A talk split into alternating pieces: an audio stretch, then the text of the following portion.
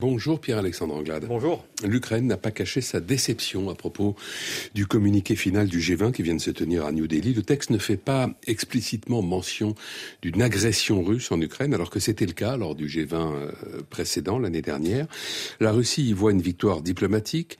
Euh, Emmanuel Macron affirme qu'il n'en est rien, mais c'est tout de même euh, un changement de ton qu'on ne peut pas ne pas remarquer. Moi, ce que je note, c'est que le président russe, Vladimir Poutine, n'était pas euh, présent au G20 euh, en Inde, ce qui marque euh, significativement son isolement. Et ce que je note également, c'est que le dans président chinois n'y était pas non plus. Oui, ben c'est son choix. Mais ce que, ce que, je note également, c'est que le communiqué final rappelle la Charte des Nations Unies, qui euh, précise spécifiquement qu'on ne peut pas violer l'intégrité territoriale et la souveraineté d'un État, faisant référence explicitement, au fond, à ce qui se passe aujourd'hui en Ukraine, à la guerre d'agression menée par la Russie. Et donc moi, je, je lis dans ce communiqué une condamnation très claire euh, de cette guerre menée par la Fédération de Russie. Les termes auraient pu être dits de manière plus directe, mais c'est de cette manière-là qu'un consensus a su être forgé avec les pays du Sud. Alors, quand le porte-parole du ministère ukrainien des Affaires étrangères, euh, samedi, déclare En ce qui concerne l'agression de la Russie contre l'Ukraine, le G20 n'a pas de quoi être fier.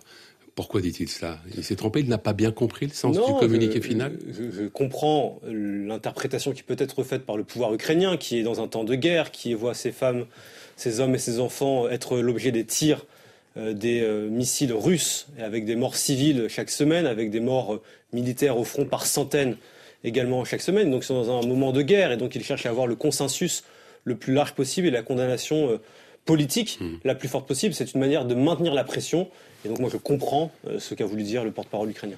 Et cette colère vous semble légitime? Oui, je, il, faut, il faut entendre ce que nous disent nos amis ukrainiens. Vous savez, il y a une... Il y a un soutien international qui est très fort de la part des Européens, de la part des États-Unis. Il y a une autre partie du monde qui peut voir les choses euh, différemment, qui peut considérer que cette guerre est lointaine, qu'elle ne les concerne pas directement. Or, cette guerre, mmh. elle concerne l'ensemble de la planète, parce que c'est un État qui en agresse un autre, qui viole un territoire souverain en violation la plus totale des principes euh, de la charte des principes fondamentaux des Nations Unies. Et donc c'est normal que les Ukrainiens euh, cherchent à travers ces déclarations à maintenir la pression politique euh, pour que le soutien reste. L'autre fait marquant de ce G20, c'est l'entrée de l'Union africaine dans ce club très restreint qu'est le G20. Euh, Qu'est-ce que cela peut changer, selon vous, dans le fonctionnement et peut-être dans la nature des futurs débats du G20 Je crois que d'abord, c'est important de, de continuer à ouvrir euh, ce club qui est le G20 à d'autres espaces euh, géographiques. On voit bien que les rapports de force, les euh, échanges et les rapports entre les puissances sont en train d'évoluer, que le Sud, le Sud global comme on l'appelle, est en train de s'affirmer, que les relations internationales sont en train d'évoluer. Et c'est important, je crois, de pouvoir voir les États africains à la table du G20 compte tenu euh, de la place croissante que ce continent est amené à prendre sur la scène internationale. C'est un continent jeune qui a une croissance économique potentielle extrêmement importante. Et compte tenu des déséquilibres qu'on a rencontrés ces dernières années et encore récemment avec les coups d'État dans euh, différents pays africains, c'est important, je crois, de les arrimer à la communauté internationale pour créer de la stabilité et du développement en Afrique. Oui, le président brésilien Lula, qui a pris euh, la suite du Premier ministre indien à la tête du G20, euh, a remercié l'Inde d'avoir donné la parole aux pays émergents. Vous l'évoquiez à l'instant, vous pensez qu'on on est en train d'assister à une sorte de bouleversement des, des équilibres mondiaux qui prévalaient jusqu'à maintenant? En tout cas, il y a une évolution qui est réelle, avec euh, la montée en puissance de pays qui autrefois étaient des puissances moyennes, mmh. de grands pays démographiques, mais des puissances économiques moyennes qui sont en train de s'affirmer comme des puissances économiques et politiques euh, de premier plan. Et c'est important que le G20 puisse les intégrer, puisse être un lieu de débat et de consensus et de compromis avec des espaces géographiques qui parfois ne perçoivent pas le monde et ses difficultés de la même manière.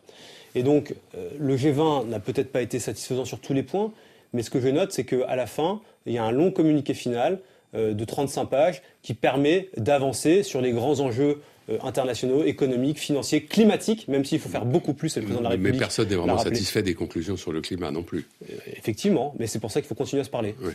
Euh, le Maroc, victime d'un terrible séisme, n'a pas accepté l'aide proposée par la France, alors qu'il a dit oui à l'Espagne, au Royaume-Uni, au Qatar, aux Émirats arabes unis. Est-ce qu'on peut y voir autre chose qu'une illustration de la dégradation des relations entre la France et le Maroc? Ah, Vous venez de le dire, le Maroc a accepté l'aide de quatre pays, parmi oui. des centaines de pays à travers euh, la planète. Je ne pense pas qu'il faille euh, spécifiquement y voir un signe de défiance vis-à-vis -vis de la France. Le Maroc est un pays souverain qui a de grandes capacités de sécurité civile, euh, qui aujourd'hui estime avoir les moyens de venir en aide et en soutien de sa population. Et moi, je ne doute pas que le moment venu, la France sera au rendez-vous pour venir aider les Marocaines et les Marocains à reconstruire le pays et apporter une aide nécessaire. Hier, la ministre des Affaires étrangères, Catherine Colonna, a annoncé avoir débloqué 5 millions d'euros pour venir en aide de la société civile euh, marocaine, notamment à travers les, ONG françaises, marocaines et internationales. Il y a des ONG françaises qui opèrent euh, sur le territoire marocain et la solidarité entre les citoyens les franco-marocains, les Français, est déjà extrêmement importante. Et donc n'ayons pas de fierté mal placée en voulant voir une forme de défiance spécifique vis-à-vis de la France, je crois que c'est autre chose. 35 parlementaires de l'opposition, mais aussi de la majorité, signent ce matin une tribune commune dans le quotidien Libération pour demander que la régularisation des travailleurs sans papier dans ce qu'on appelle les métiers en tension ne soit pas abandonnée lors de l'examen du projet de loi sur l'immigration. Parmi les signataires, des élus socialistes, communistes, Europe Écologie Les Verts, euh, mais aussi six parlementaires du MoDem cinq de Renaissance, dont euh, le président de la commission des lois, que vous connaissez bien, Sacha Oulier. Est-ce que cette initiative euh, va aider le gouvernement dans la construction du débat autour de cette loi sur l'immigration, ou au contraire, est-ce que ça va lui compliquer la tâche? Moi, je salue cette initiative.